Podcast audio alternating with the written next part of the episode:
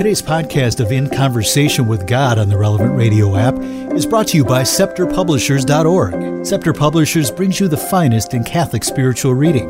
For more information, go to ScepterPublishers.org. Today's reading from In Conversation with God is for Thursday of the 32nd week in Ordinary Time.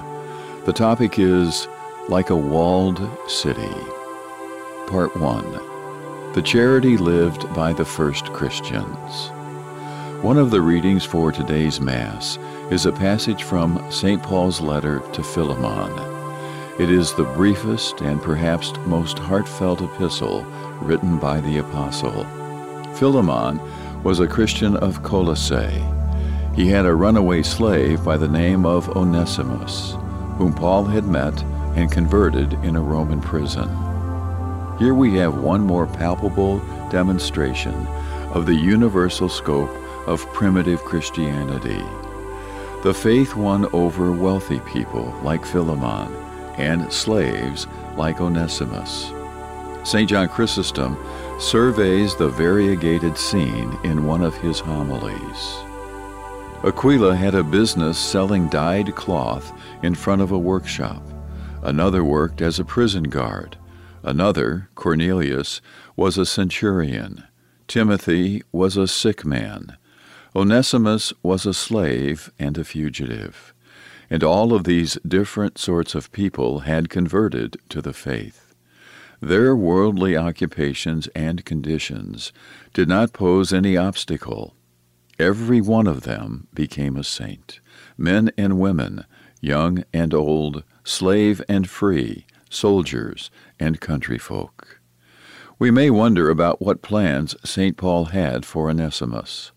Perhaps at first he wanted his assistance in Rome. Yet soon he changed his mind. He gave Onesimus back to Philemon with only one request that Philemon treat Onesimus as a brother in the faith.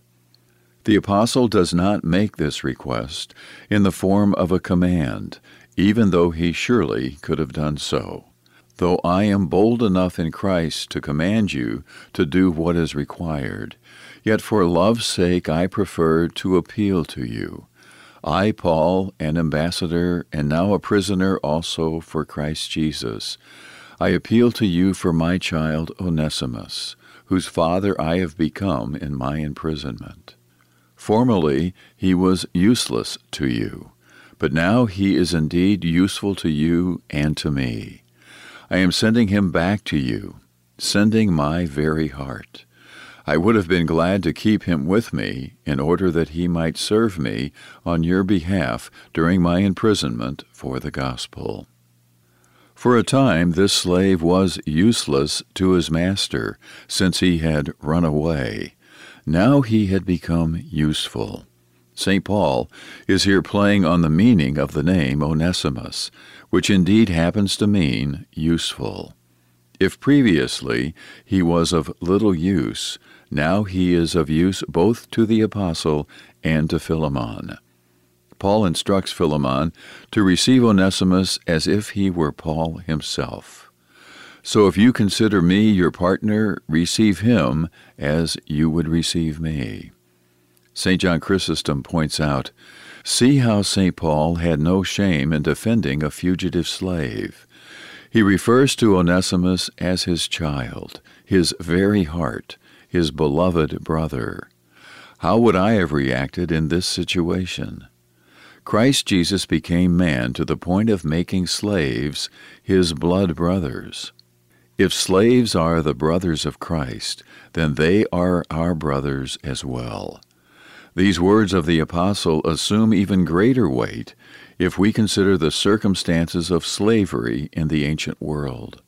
Slaves had no rights and no dignity whatsoever.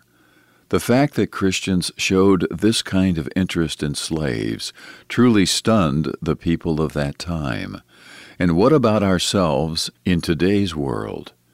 Do we exclude anyone from our dealings or our affection for reasons of social class, of race, or level of education? St. Paul closes this short letter with some levity. If he has wronged you at all, or owes you anything, charge that to my account. I, Paul, write this with my own hand. I will repay it, to say nothing of your owing me even your own self. Surely, if they were to total up the balance sheet, Philemon would find that he owed Paul the most valuable thing he possessed his Christian faith. Let us resolve to take a lesson from these first Christians on how to live charity in a practical and profound manner. Our first apostolate should always be with those who are closest to us. We should do our best to see that they persevere in the faith. We should also be attentive to those people we know who live apart from Christ. Let us try to win them back to the Lord through our friendship and esteem.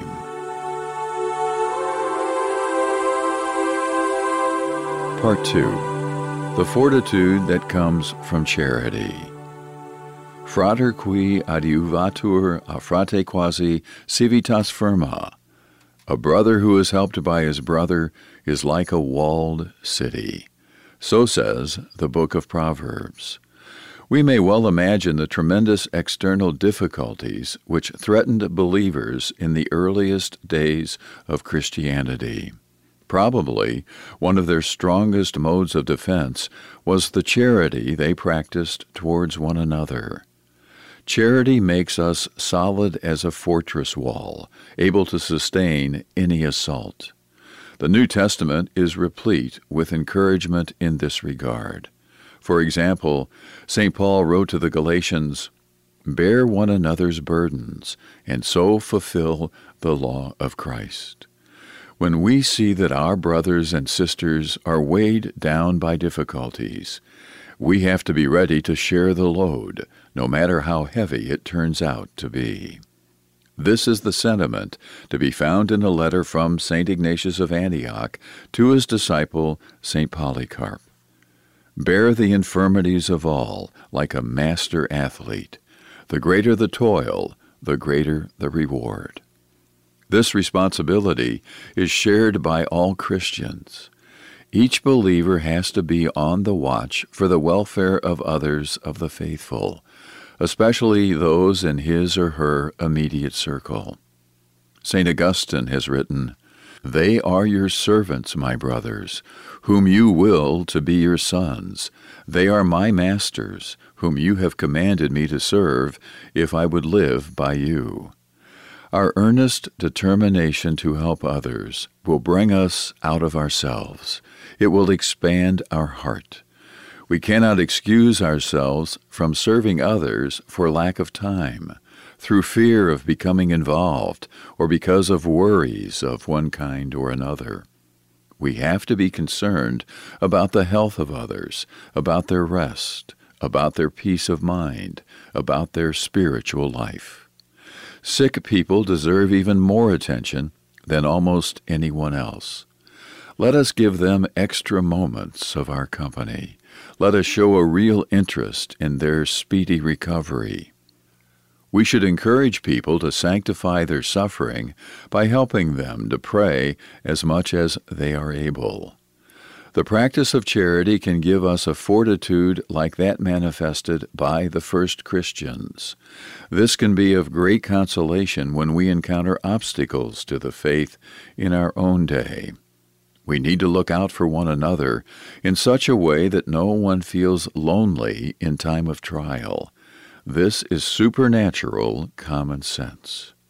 In the words of St. Gregory the Great, if a city is to be defended, then the people throw up a great wall of fortification. A constant guard is mounted. But if any tiny area is left unprotected, without a doubt, that is where the enemy will strike. With the support of fellow Christians, we will make of ourselves a walled city, a strong fortress. Together we will find the strength and energy to surmount any difficulty that arises on our path to God. If we were acting alone, this kind of security would be nearly impossible. Yet sacred scripture tells us a threefold cord is not quickly broken charity, gives us strength. In the words of St. Jose Maria, Frater qui adiuvatur frate quasi civitas firma, a brother who is helped by his brother is like a walled city. Think for a moment and make up your mind to live that brotherhood I've always recommended to you. Part 3 Virtues related to charity. St. Paul does not make a direct appeal to Philemon for the freedom of Onesimus. He expresses this desire in a refined manner without forcing Philemon's hand. In the words of St. John Chrysostom, Refresh my heart in Christ. Confident of your obedience, I write to you, knowing that you will do even more than I say. This is an echo of the gracious sentiments expressed at the beginning of the letter, knowing that you will do even more than I say. Can we imagine any more persuasive words? What could be more convincing than this gentle esteem shown by Paul to Philemon? How can he fail to respond to this type of request? This is the delicacy of one who knows himself to be addressing a brother in the faith. The practice of charity involves a whole series of virtues. These virtues support and defend charity. They include loyalty, gratitude, mutual respect, friendship, deference, affability, refinement. If we are to live the Lord's new commandment, we will often need to be on top of our moods. We will have to make an effort to be cordial, to spread good cheer, to be optimistic. It may be more natural for us to act in just the opposite way, to give in to critical spirit, to let slip harsh words, to use bad language, to become easily annoyed. These are signs of a lack of supernatural struggle. St. John has left us this concise summary of Christianity. By this we know love, that he laid down his life for us, and we ought to lay down our lives for the brethren. We must firmly resolve to give of ourselves day after day in the midst of our work, in the context of the home, with our friends, relatives, and acquaintances. Then we will be fulfilling the new commandment of the Lord. A new commandment I give to you, that you love one another, even as I have loved you, that you also love one another. By this all men will know that you are my disciples, if you have love for one another. Jesus has set the standard which the Christians of every age must strive to follow.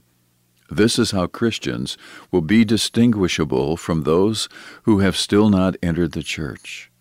What a shame if we were not to live up to that standard.